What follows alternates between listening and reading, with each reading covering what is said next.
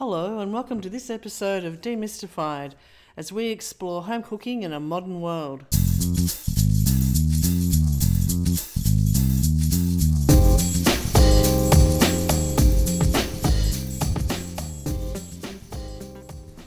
Hello, I'm Linda, and I'm here with my friend Paul. Hello, Paul. Hello, Linda. How are you? I'm good. I had my rant the other day, so I'm, I'm it was very it. interesting. No, no, it was very interesting, and it's very true.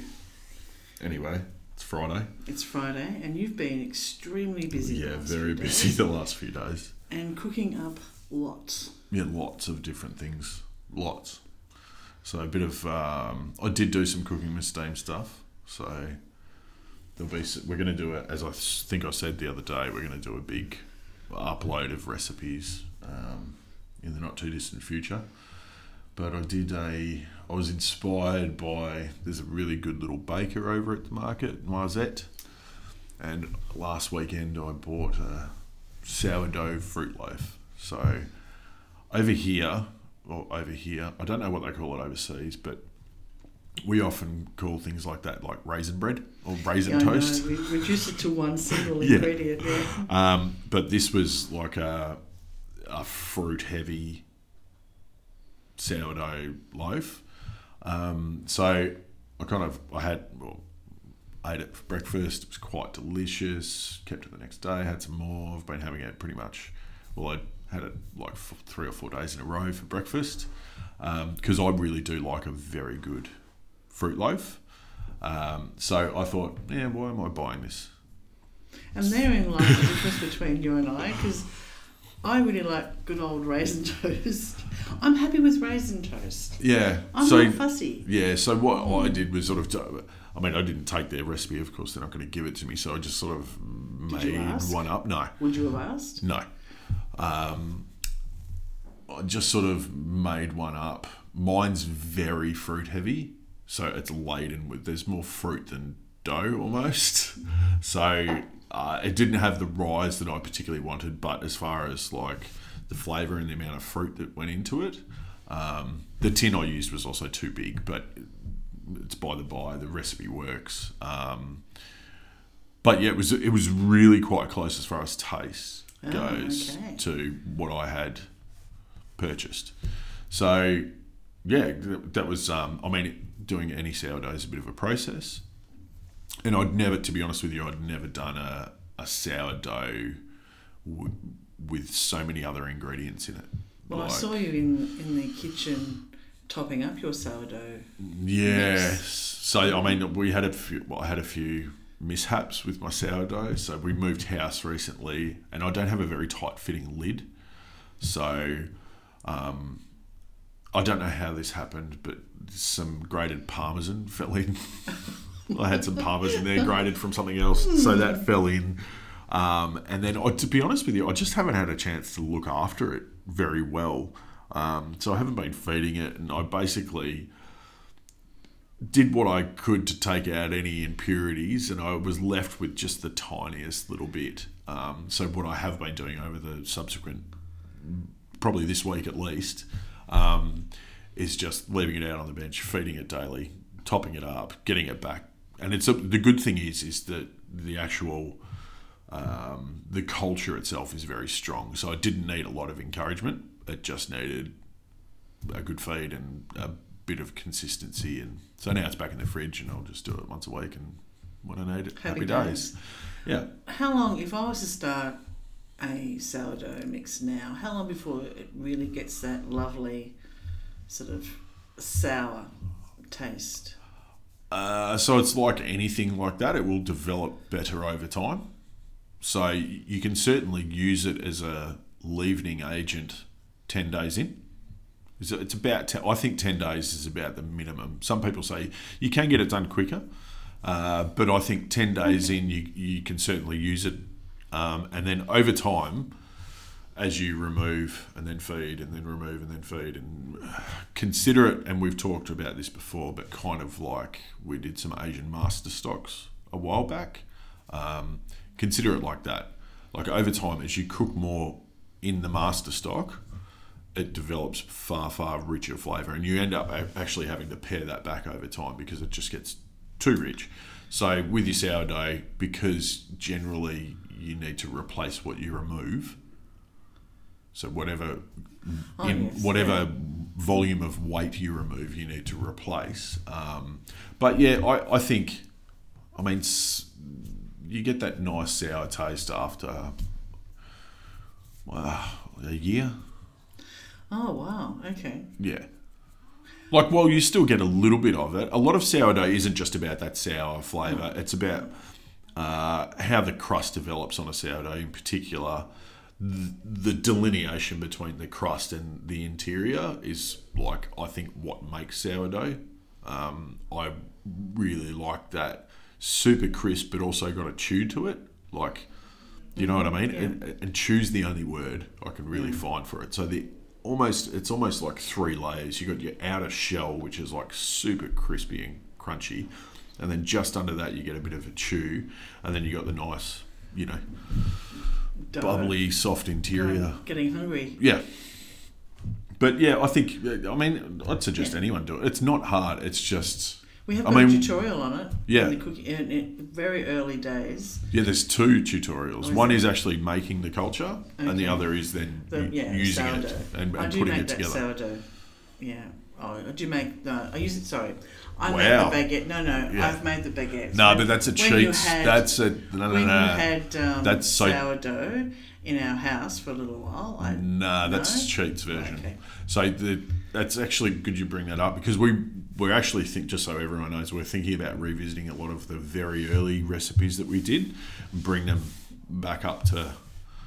Uh, because we didn't know anything, right? Like we didn't know how to film, we didn't know how to take photos. We, we're a little bit more experienced now, although we often have technical difficulties. I was going to say we still have some technical difficulties, but Um, anyway.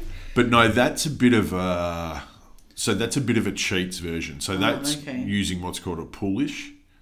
So, and in that there is yeast, if you remember correctly. So Well, that where you make a very small, Okay. Yes, yes. No, you're right. very wet mixture Yeah. of. Um, Did you call it slave master? Was it? yeah, it's a, Yeah. yeah, it's a, it really is a cheats version. Okay. Okay, so it is used quite commonly for a lot of other breads. Some people use a poolish for ciabatta, um, is one common Okay. one. Uh, so it's essentially a mixture of yeast, water, and flour, which is quite wet. And you leave that out in your bench overnight, and it gets all bubbly, and you know the yeast activates and starts Mm-hmm. working.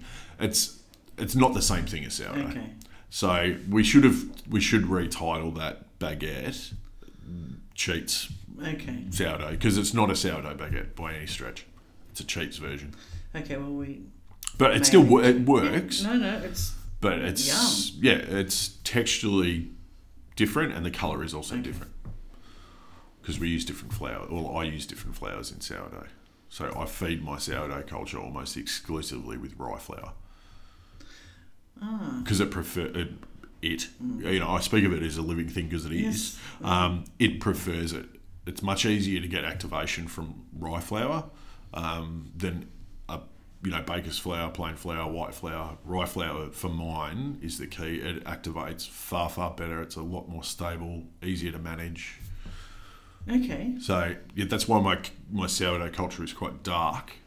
I noticed I, that, but yeah. I then mix my sourdough starter culture, whatever you want to call it, with baker's flour, and I use baker's flour exclusively to make my sourdough. Sometimes I'll add in a little bit of extra rye flour to it, um, but my culture is 100%. And it's 100% hydration. We did a bit of a thing on hydration too. Um, so it's equal quantities of flour and water, and it pretty much consistently uses rye flour. Okay. We're going off tangents here. Is No, this what we were going to talk No, about? I, um, well, it's from the kitchen, and Yeah. you were doing that. Oh, well, that's true. Yes. You have been. Well, I've hardly seen you. You've been uh, Yeah. cooking, prepping, and then taking it all away. Well, I did send you home with the hot and sour oh no, beef was. ribs. and let me tell you, for anyone who's seen the post on Insta um, and Facebook. and Facebook, it, that was super tasty. Like absolutely super tasty, and that sauce was great. Super rich. I actually had some left over, and um, I used it on another dish, which was fantastic. repurposed your sauce. So Yeah, thank well, you. There you No, go. was, but sometimes it's good to have Wow. those sorts of things, and you can repurpose them. it was great. Yeah. Yeah. And what's ahead? This Um, weekend, I know you're working again tomorrow. Yeah, bit of work this weekend. Um, what's ahead? I'll start, as I said, I'll start looking at what we're going to do as far as Christmas. I'm still not. I haven't sold myself on the idea. I think I need to sell myself on the idea of offering up maybe some sort of package You're not looking forward to it this year, are you? Oh. Christmas. Yeah, I, yeah, Yeah. that's not- beside the point. It, it's Just what feels our different this what year, our doesn't it? users or listeners or whatever, however they use it, you know, cooking with steam, uh, trying to come up with a, a package of recipes that might be good for a Christmas day that are a little bit different because, as we've mentioned ad nauseum, it's been a different year. Oh, yes. Well, I've uh, started uh, my research because I'm dead keen on getting a uh, beehive. Yeah, I was too. Actually, this is an interesting one, but my partner wasn't interested.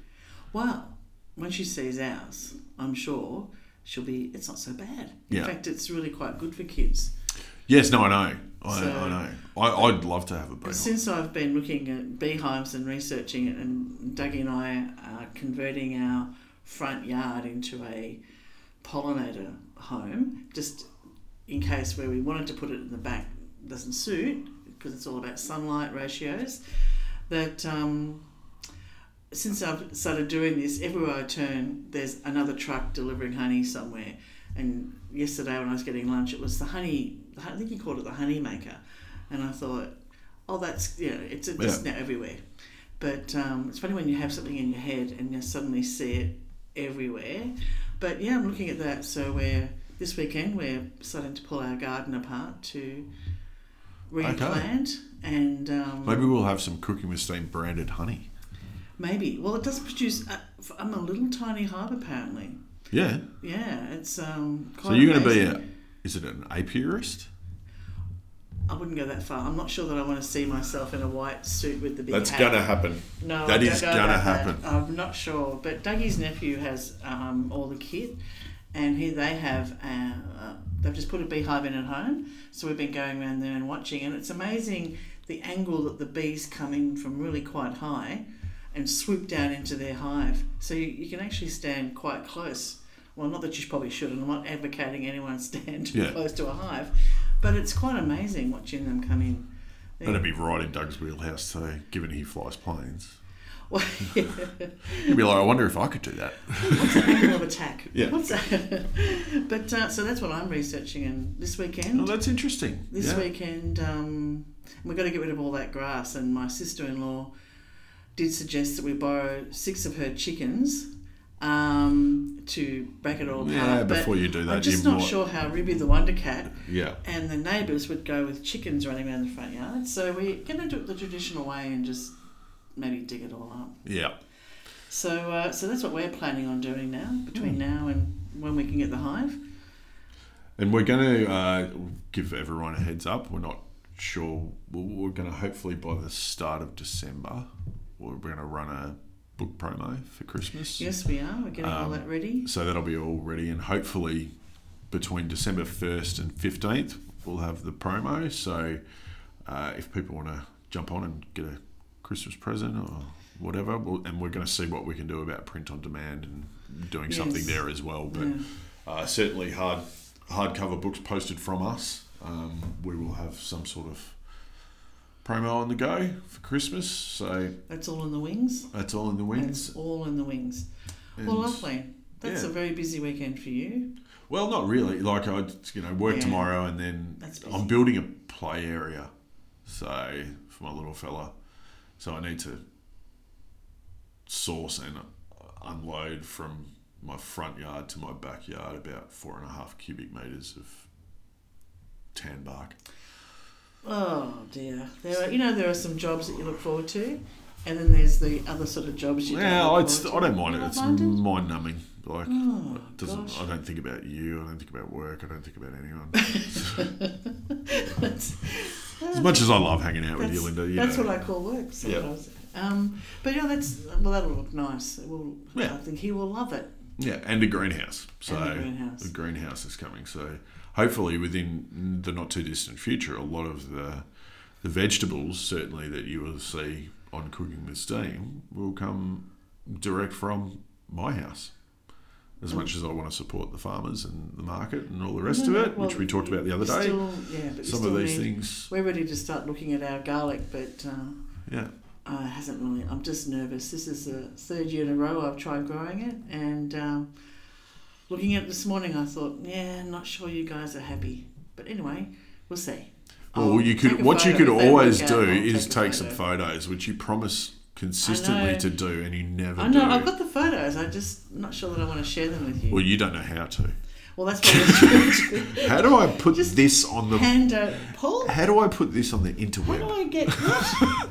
What's Insta and why is this this number next to it? Yes, I know. I'm, I'm getting there. We're, we're learning. Yeah. Well, anyway, that sounds like a busy weekend for you, Paul. So, And you enjoy digging up your grass? Yeah. No, I'm looking. Well, when I say we, you know, I mean him. Yeah. Yeah. You'll be sitting there with a glass of rosé directing traffic. Yeah, or maybe Pinot if it's cold. Oh, Lovely. Well, take care, guys. Happy cooking, everybody. Have a and, good uh, weekend. take care. Bye. See ya. Thanks for listening to this podcast as we explore home cooking in a modern world. We'd love you to subscribe, and for more information, please go to our website, cookingwithsteam.com.